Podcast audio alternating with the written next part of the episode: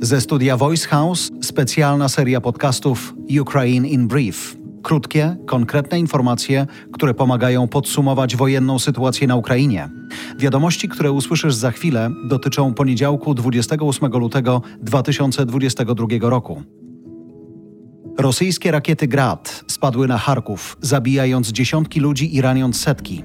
Na nagraniu od Ilii Ponomarenki, reportera The Kiev Independent, widać jak rakiety spadają dosłownie między blokami.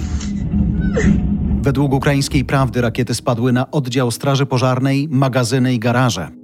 Na granicy ukraińsko-białoruskiej odbyła się pierwsza runda rozmów ukraińsko-rosyjskich. Celem było omówienie kwestii przerwania ognia i działań bojowych na terytorium Ukrainy. Określono ponoć najważniejsze tematy. Teraz strony wróciły do Kijowa i do Moskwy, żeby przedyskutować tę sprawę.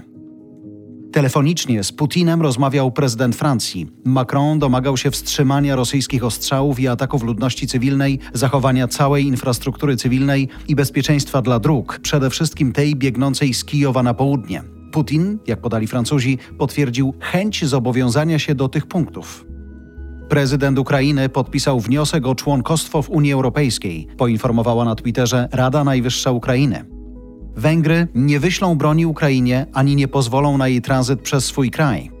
Twitter oznacza informacje pochodzące z rosyjskich rządowych mediów specjalnymi komunikatami i ogranicza ich widoczność na swojej platformie.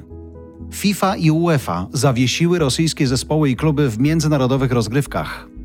Google wyłączyło geolokalizację, informacje o ruchu i tym podobne w Ukrainie dla bezpieczeństwa mieszkańców i śledzenia ruchu przez Rosjan.